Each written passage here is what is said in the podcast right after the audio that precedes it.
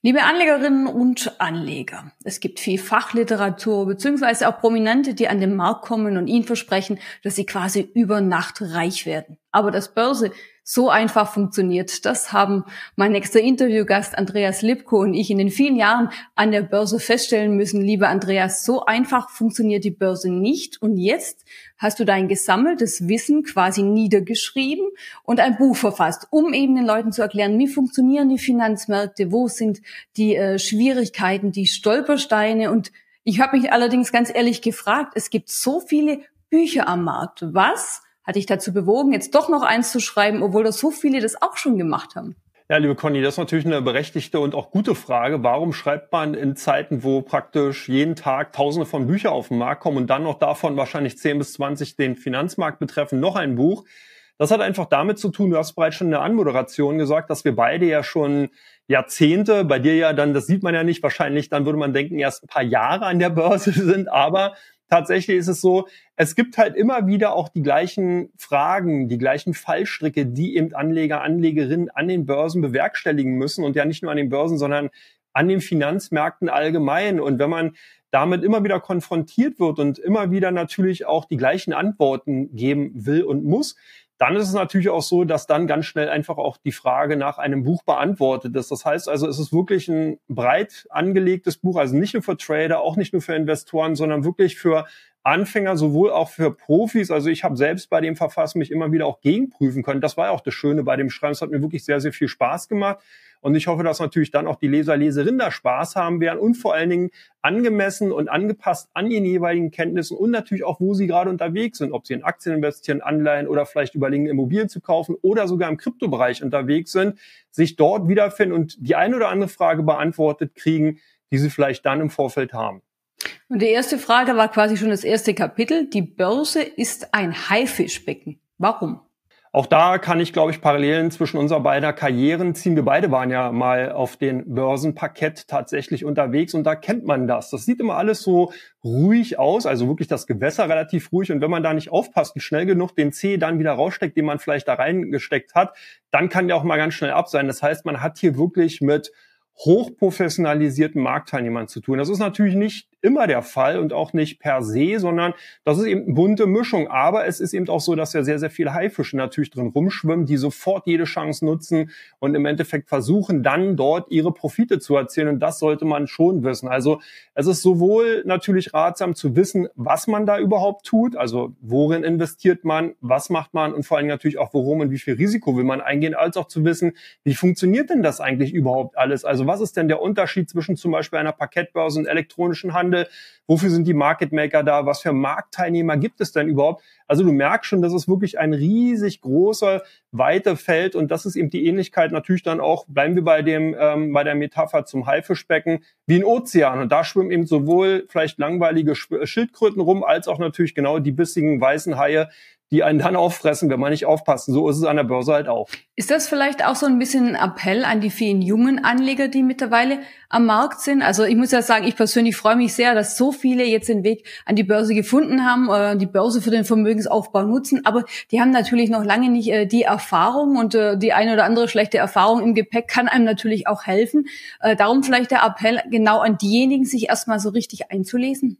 Also vielleicht kann man hier sagen, die schlechten Erfahrungen wird man ohnehin machen. Selbst da kann man 20 oder 30 Bücher lesen. Man wird danach immer irgendwie eine schlechte Erfahrung machen und das ist genau der Lerneffekt, der dann draus kommt. Wichtig ist ja, dass man eben einen Lerneffekt draus hat. Man kann sich vorher, wenn man in entsprechende Literatur liest, natürlich den einen oder anderen Fehler ersparen, aber man wird immer einen machen. Und darum geht's ja auch, dass man dann im Endeffekt auch ruhig Fehler machen kann, aber im Vorfeld dann weiß, wie agiere ich dann? Wie begrenze ich vielleicht Risiken? Wie verhalte ich mich, wenn ein Fehler gemacht wurde? Und das sind genau die wesentlichen Punkte. Und du hast vollkommen recht wir beide, sprich du als Vertreterin ja oder beziehungsweise auch Medienvertreter von der Börse Stuttgart, als ich natürlich auch als quasi Banker, habe ja nichts davon, wenn sozusagen die Leute reihenweise gegen die Wand fahren, sondern wir haben ja was davon, wenn eben die Menschen erfolgreich an den Börsen agieren, wenn sie also langfristig unterwegs sind, Erfolge haben, ihr Geld mehren sozusagen und natürlich, was ganz wichtig ist, dabei auch Spaß bei der Sache haben und sie es nicht als notwendiges Übel sehen. Und deswegen ist es halt auch so wichtig, einfach sich aufzuschlauen, Wissen anzusammeln. Und ich glaube, dass dahingehend das Buch, was ich geschrieben habe, eben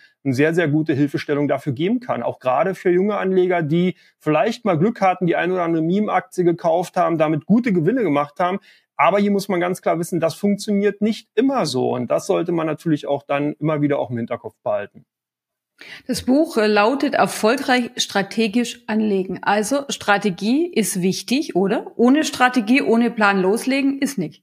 Nee, so kann man es sagen. Zumindest das Feld der Strategieanlegung beziehungsweise Strategieermittlung ist natürlich auch sehr, sehr breit. Und hier will ich auch so ein bisschen natürlich auch im Vorfeld die Angst nehmen. Das heißt nicht, dass man jetzt hier ein finanzmathematisches Studium abschließen musste oder beziehungsweise natürlich vorher schon tiefergehende Finanzmarktkenntnisse haben sollte, sondern Strategie heißt zum Beispiel ganz einfach, was für ein Unternehmen kaufe ich? Wie viel bin ich bereit zu verlieren? Und vor allen Dingen, was ist meine Gewinnerwartung? Und wenn ich diese drei Attribute oder beziehungsweise Parameter für mich so schon ein Stück weit erstmal festgelegt und dargelegt habe, dann habe ich quasi schon eine Strategie. Dann weiß ich, wie ich zu welchem Kurs ich kauf, zu kaufen bereit bin, wie, wann ich wieder verkaufe, sowohl in der Verlustzone als auch im Gewinn und vor allen Dingen, was habe ich denn da eigentlich im Depot? Und das gilt natürlich nicht nur für Aktien, sondern auch für die unzähligen Zertifikate, Anleihen und alle möglichen Dinge und Anlagevehikel, die man so kaufen kann. Also von daher, das ist tatsächlich schon der Einstieg. Und das kann man natürlich dann noch sehr, sehr mannigfaltig und noch wesentlich komplexer darstellen. Da habe ich ein paar Beispiele natürlich auch mit drin, damit auch diejenigen eben zum Zuge kommen, die sich für solche Dinge interessieren, aber eben auch gerade die Anfänger, die genau solche rudimentären Punkte erstmal abklären sollten. Viele haben ja den Wunsch, heute investieren, morgen quasi mit dem doppelten Einsatz schon wieder rausgehen. Was ist denn für dich realistisch? Wie viel Zeit muss man mitbringen, wenn man an der Börse aktiv wird? Du Conny, das Gemeine ist ja, das geht ja tatsächlich. Ne? Also wenn man im Endeffekt, da gibt's ja immer wieder diese Beispiele, ob es der Affe ist, der auf eine Zeitung mit einem Pfeil wirft oder irgendwelche äh, Großtiere im Zoo gegen Börsenexperten antreten ganz, ganz viele Beispiele dafür, dass man im Endeffekt durch Glück an den Börsen in relativ kurzer Zeit sehr, sehr hohe Gewinne erzielen kann. Aber da ist auch schon das ganz, ganz wichtige Attribut, das ist eben dann nur Glück. Also da ist ja keine Strategie dahinter. Und deswegen geht es eben genau darum, ähm, solche Dinge zu versuchen zu verstehen. Man, natürlich wird man dann auch, wenn man an den Börsen eben agiert, unter Umständen solche Erfahrungen machen. Das hatte ich schon öfters, das hattest du wahrscheinlich in deiner Anlagehistorie auch schon, dass man eben mal zum richtigen Zeitpunkt die richtige Aktie gekauft hat und die sich dann wirklich fulminant entwickelt hatte. Aber es gibt halt natürlich auch ganz, ganz viele Beispiele dafür, wo es eben in die entgegengesetzte Richtung geht, wo man in relativ kurzer Zeit sehr, sehr hohe Kursverluste einfährt, weil man dann eben unter Umständen entweder nicht die Augen auf dem Markt hatte oder eben kein Stop-Loss gesetzt oder was auch immer eben an Aspekte da zu berücksichtigen sind. Und darum geht's im Endeffekt um zu verstehen, ja, es ist möglich. Und das ist ja auch genau das Salz in der Börsensuppe, was ich immer sage. Wenn ihr also oder wenn die Zuschauer insgesamt an den Börsen aktiv sind, dann passiert das durchaus. Dann kann man eben durch Zertifikate oder eben durch Aktien sehr, sehr hohe Kursgewinne in kurzer Zeit erzielen. Aber man muss dann auch wissen und verstehen, was man an dieser Form beziehungsweise in dieser Situation machen sollte und vor allen Dingen, dass das eben keine Regelmäßigkeit ist. Was denkst du, wie oft sollte man generell ins Depot schauen? Beziehungsweise ganz ehrlich, so pauschal kann man es gar nicht sagen. Insofern äh, ist die Frage natürlich so ein bisschen irreführend. Aber was würdest du denn sagen, jemand, der sich jetzt so ein bisschen eingelesen hat in die Materie, die erste Aktie kauft? Manch einer sagt ja, Aktie kaufen, schlafen legen und irgendwann äh, wird sich das Ganze schon positiv entwickelt haben. Aber äh, wie oft würdest du denn sagen, muss man reinschauen? Wie oft muss man sich wirklich informieren? Ja, du hast ja gerade so ein bisschen an den guten alten Großmeister der Börse, André Costolani, dich angelegt und er ist ja dadurch auch berühmt geworden, eben diesen Spruch äh, entsprechend formuliert zu haben und da hat er gar nicht mal so Unrecht gehabt. Man muss ihn nur in den richtigen Kontext sehen. Es ist natürlich, guckt man sich eine Apple an, lohnenswert, Aktien zu kaufen, die langfristig zu halten. Dennoch muss, sollte man sehen, dass man natürlich für sich auch immer wieder überprüft, ob die Theorie beziehungsweise die Annahme, die man eben bei dem Aktienkauf getroffen hat, tatsächlich noch eine Gültigkeit besitzt. Und das ist genau der Punkt. Vielleicht nochmal auch zurückbeziehend auf die Frage zuvor, wann ist man denn wirklich an den Börsen nachhaltig erfolgreich? Ich würde sagen, da kann man auch so den Rückschluss eben in Investmentbanking ziehen. Nach so fünf bis sieben Jahren kann man sagen, da hat man so eine gewisse Seniorität erreicht, dass man eben schon alles, also vieles erlebt hat an den Börsen und dahingehend auch schon eine gewisse Grundvoraussetzungen hat, um zu verstehen, wie Börsen funktionieren. Wenn man das Ganze jetzt dann eben in seinem Agieren an den Börsen entsprechend umsetzen will und jetzt auf deine eigentliche Frage zurückzukommen, das heißt, wie oft sollte ich denn meine Investments beobachten, dann ist es tatsächlich natürlich davon abhängig, zum einen, wie viel Spaß macht mir das? Und da ist natürlich in der kurzen Frequentierung überhaupt kein, kein Limit gesetzt. Also wenn mir das Spaß macht und ich das Börsengeschehen unheimlich gerne verfolge, dann kann ich theoretisch auch minütlich da reingucken, wenn es dann eben wirklich für einen äh, vielverheißen und auch gut ist. Wenn man aber natürlich einen Fulltime-Job hat und im Endeffekt das Ganze eher mittel- bis langfristig betrachtet, dann sollte man mindestens mal einmal am Wochenende, vielleicht am entsprechend dann am Frühstückstisch oder wo auch immer, einen Blick in die Börsenzeitung oder entsprechend ins Tablet äh, legen oder entsprechend werfen und dort mal überprüfen, wie sich die Investments gestaltet haben, damit man einfach so ein bisschen den Finger am Puls der Zeit hat. Also auch hier vielleicht so ein bisschen Gleichnis zum Sport, sowohl der Formel 1-Fahrer als auch der gemütliche Walker finden hier dann auch natürlich ihre Möglichkeiten, um an den Märkten entsprechend zu partizipieren. Und man muss nicht wirklich minütlich oder sogar dann eben im Endeffekt täglich an den Börsen schauen, sondern es macht dann eben auch Sinn, vielleicht so ein Format wie ihr, die natürlich auch viel produziert, am Wochenende entsprechend da mal zu schauen, sich ein bisschen ein Bild davon zu machen. Und äh, das sollte dann tatsächlich schon auch ausreichend sein.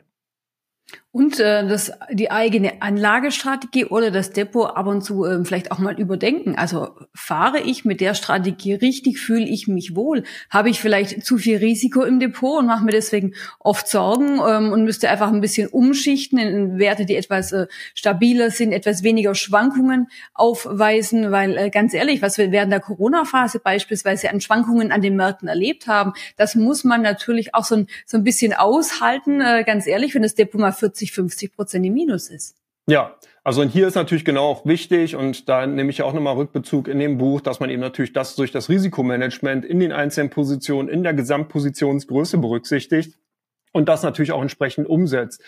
Und äh, hier gibt es sicherlich kein Allheilmittel, dass man sagt, genau diese Kombination ist es. Man kann auf der einen Seite sehen, dass man eben äh, wenige Depotpositionen hat und damit ganz gut fährt. Man kann auch im Endeffekt relativ viele Positionen haben. Dann wird es aber natürlich komplizierter, weil man dann entsprechend mehrere Depotpositionen beobachten muss. Man muss sich halt damit mehr auseinandersetzen. Das sind alles Dinge, die natürlich da auch eine ganz, ganz wesentliche Rolle spielen, wie stark ich im Endeffekt mich mit den Aktienmärkten oder Finanzmärkten allgemein identifiziere und vor allen Dingen natürlich auch, wie stark ich mich mit den einzelnen Unternehmenspositionen, die ich dann habe oder natürlich Anlagepositionen auseinandersetze. Schaut man zum Beispiel bei Warren Buffett in die Depots, dann findet man hier im Verhältnis relativ geringe große Depotpositionen, weil er eben sagt, wer diversifiziert, versteht nicht das Geschäft. Auf der anderen Seite gibt es natürlich auch ETFs, zum Beispiel auf dem MSCI World, da sind weitaus über 2000 Positionen drinne. Und das sind natürlich komplett verschiedene Anlagegrundsätze und die sollte man natürlich dann auch verstehen, wenn man eben sich entscheidet, zum Beispiel in eine Berkshire Hathaway zu investieren oder zum Beispiel ein ETF von, auf dem MSCI World. Das sind schon alleine zwei wesentliche Aspekte. Man sieht also hier, es ist ja trotzdem nur eine Depotposition, die man hat, aber die komplett andere Parameter beinhaltet. Und wenn ich jetzt natürlich das Ganze noch weiter komplizieren will, verkomplizieren will, dann kann ich zum Beispiel noch eine Apple oder eine Tesla in Bezug dazu nehmen. Dann sieht man schon, wie hier im Endeffekt dann doch natürlich auch die Abhängigkeit davon ist, wie stark ich mich mit den einzelnen Unternehmen entsprechend auseinandersetze und vor allen Dingen auch das Verständnis für die zugrunde oder den zugrunde liegenden Markt habe. Wenn ich mir die letzten Wochen so ein bisschen ähm, zurückblickend anschaue, da war es relativ ruhig an den Märkten. Das Jahr 2024 bis jetzt unspektakulär, nichtsdestotrotz mit neuem Rekordhoch beim DAX. Das äh, freut uns natürlich alle. Aber da gibt's auch immer wieder so Ereignisse, über die du auch so schön schreibst. Eben diesen Short Squeeze, wie wir es bei GameStop gesehen haben, oder einen Flash Crash. Also Ereignisse, wo wir auch dann alle dreimal hinschauen müssen, was sich bei den Kursen tut. Ähm, erzähl mal, was genau ist denn dieser Flash äh, Crash, über den du schreibst? Wie kann man sich das vorstellen? Genau, ein Flash Crash ist im Endeffekt eine ganz, ganz massive Korrektur in Einzelwerten oder ganzen Märkten, die innerhalb von wirklich einem sehr, sehr kurzen Zeithorizont sich abspielt. Es gab hier mehrere Ereignisse in den letzten Jahren und vor allen Dingen, was diese Flash Crashs angeht, die passieren wirklich fast börsentäglich immer und immer wieder in den USA, zum Beispiel vor allen Dingen in den Dritt- und Viertlistenwerten, also eher in den kleinen Unternehmen. Da verlieren dann mal Werte innerhalb von wenigen Minuten 25, 30 Prozent an Wert. Keiner weiß warum. Danach ist dann oftmals auch diese Korrektur oder beziehungsweise dieser Kursverlust größtenteils wieder aufgeholt.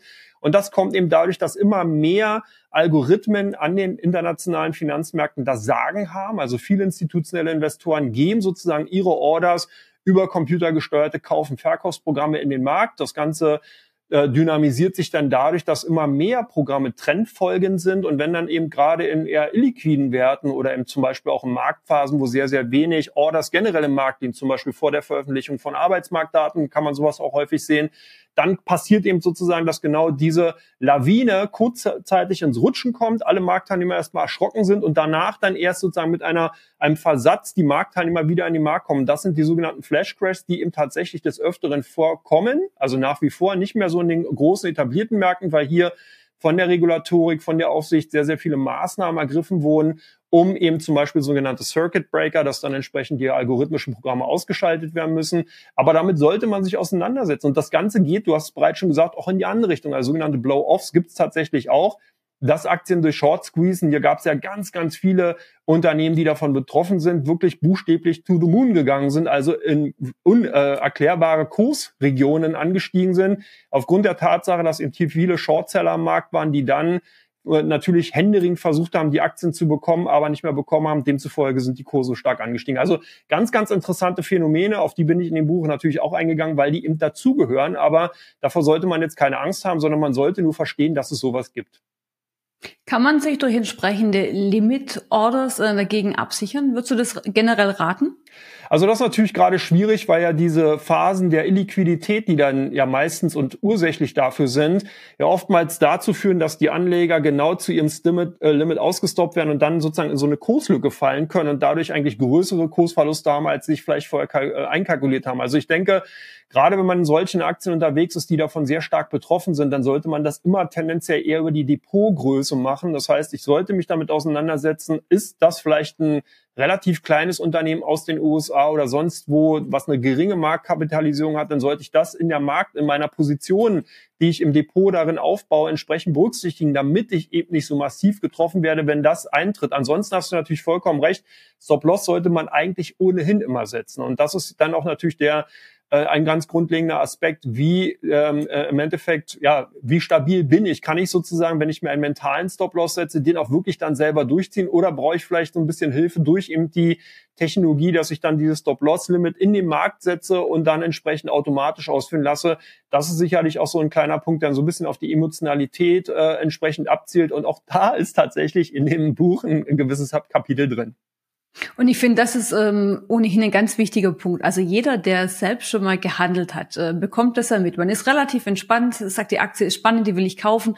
Dann ist jetzt 10% im Minus, man denkt so, mh, hm, okay, kein Problem. Bei 20% vielleicht ein bisschen Bauchschmerzen. Bei 30%, nee, jetzt ist es so tief, jetzt will ich sie nicht mehr verkaufen. Also wir müssen uns da alles ein bisschen an der eigenen Nase fassen. Das Thema Emotionen ist an der Börse natürlich auch ganz groß. Das erfasst einen, sobald man investiert ist, zumindest in Einzelwerte.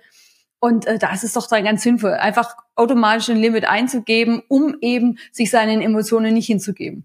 Genau, und vor allen Dingen die Börse Stuttgart zum Beispiel hat natürlich da auch sehr, sehr viele interessante Mechanismen. Wenn ich so überlege, früher war es tatsächlich so, da konnte man nur entsprechende Stop-Limite setzen, die unlimitiert war. Jetzt gibt es schon ganz, ganz viele Möglichkeiten, dass man entweder über den Broker, über den Börsenbetreiber direkt zum Beispiel Stip, äh, äh, ähm, äh, Limit Stop-Loss äh, Orders eingeben kann, so dass man also hier im Endeffekt dann auch nicht komplett in den abrauscht, sondern die Möglichkeit hat, einfach dann natürlich auch entsprechende Limite zu setzen und so weiter. Also viele, viele Möglichkeiten, um eben hier wirklich auch wie ein Profi zu agieren. Und das finde ich natürlich so spannend und macht auch gerade in solchen Zeiten wirklich sinnvoll, genau wie du gesagt hast, einfach anzuwenden.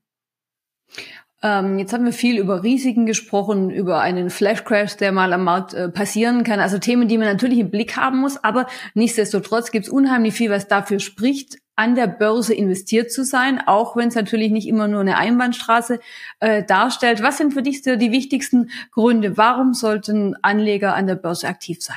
Also zum einen das Grundverständnis beziehungsweise natürlich den Spaß, den die Sache einfach auch bringt. Das heißt, wenn man so ein bisschen sich für neue Dinge interessiert, wenn man einfach auch den Finger am Puls der Zeit haben will, und das ist dann eben an der Börse wirklich gut möglich, dann macht das wirklich Spaß. Und hier geht es auch gar nicht primär darum, wirklich dann ganz schnell Millionär zu werden. Natürlich ist das ein schöner Nebeneffekt, der dabei eintreten kann, sondern es geht einfach darum, dass man eben Wissen, was eben an den äh, in der Welt eben um, äh, da ist und verfügbar ist, dass man das eben umsetzen kann und man dadurch dann eben auch durch eine richtige Strategie, die an den Finanzmärkten umgesetzt wird, einfach auch den Erfolg hat. Das heißt, jemand anderes muss einem dann nicht sagen, das hast du richtig gemacht, sondern man sieht es tatsächlich durch seine Anlageaktivitäten. Ich muss auch hier sagen, dass viele die direkt mit der Börse zu tun haben, eigentlich unheimlich schlaue Menschen sind, weil sie eben gezwungen sind, permanent sich mit Themen und äh, Sachdingen auseinanderzusetzen, zu verstehen, was, was bedeutet, was passiert da gerade, was sind die Mechanismen, wie sind die Kausalgefüge, was ist das für eine Begrifflichkeit? Wie genau zahlt die denn auf die aktuelle Börsensituation ein?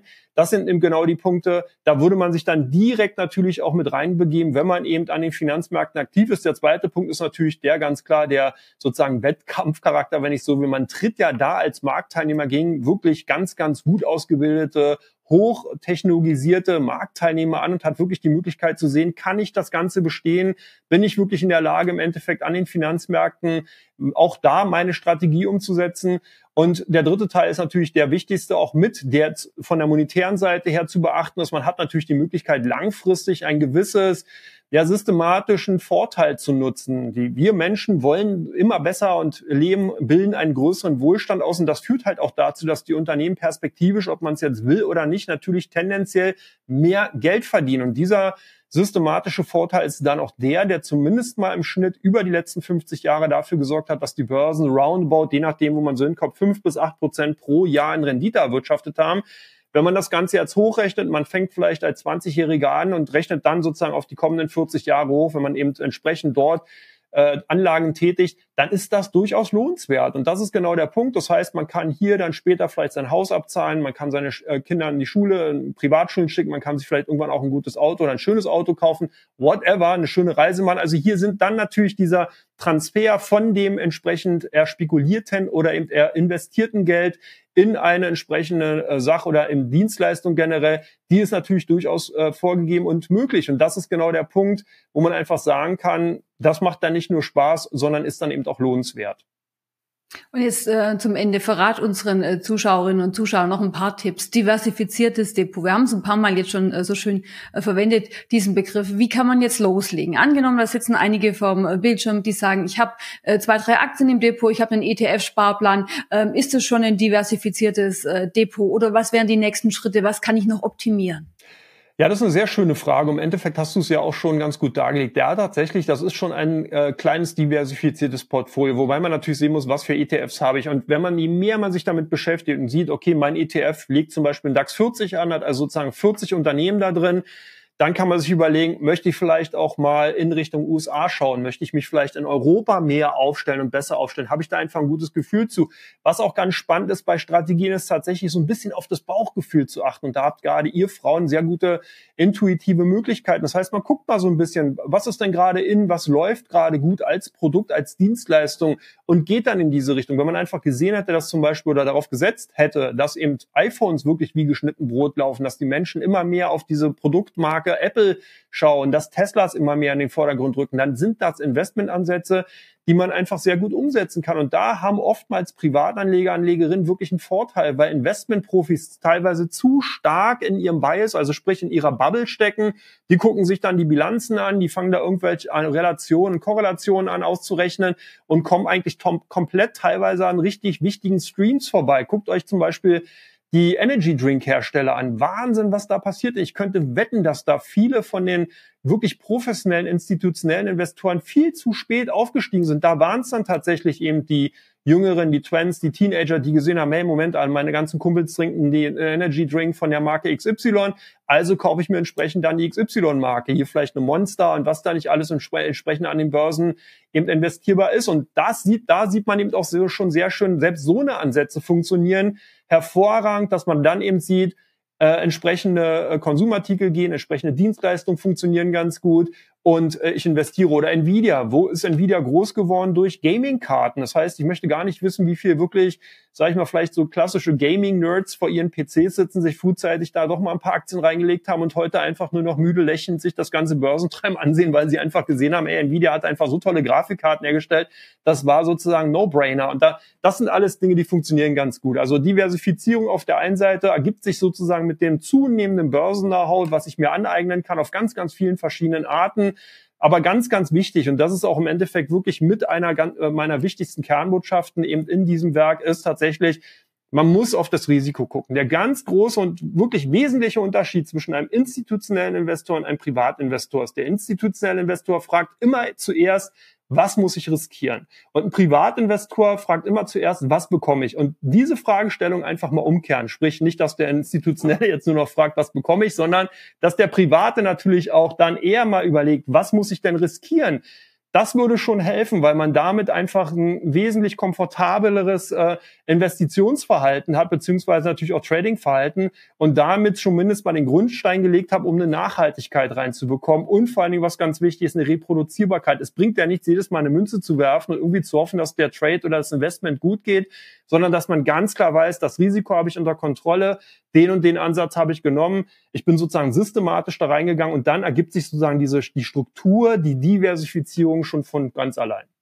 Ja, da kann ich nur sagen, vielen lieben Dank für die vielen guten Ratschläge, für die ersten Einblicke, die du uns gegeben hast. Aber ganz ehrlich, das war wirklich nur ein ganz kleiner Einblick. Ich habe das Buch äh, die letzten Tage in der Hand gehabt. Das ist ein riesengroßes, dickes Nachschlagewerk. Ich finde es super für alle diejenigen, die in das Thema erstmal eintauchen, aber auch für diejenigen, die schon viel Erfahrung gesammelt haben. Man lernt ja nie aus. Also wer noch mehr Tipps und Ideen und Anregungen und Strategien braucht, gleich das Buch durchblättern. Ich sage vielen lieben Dank dir für deine Zeit äh, und freue mich auf die nächsten Markteinschätzungen, die sicherlich bald wieder folgen. Vielen Dank und liebe Grüße in den Norden. Ja, vielen Dank, liebe Conny, und Grüße zurück nach Stuttgart. Mach's gut.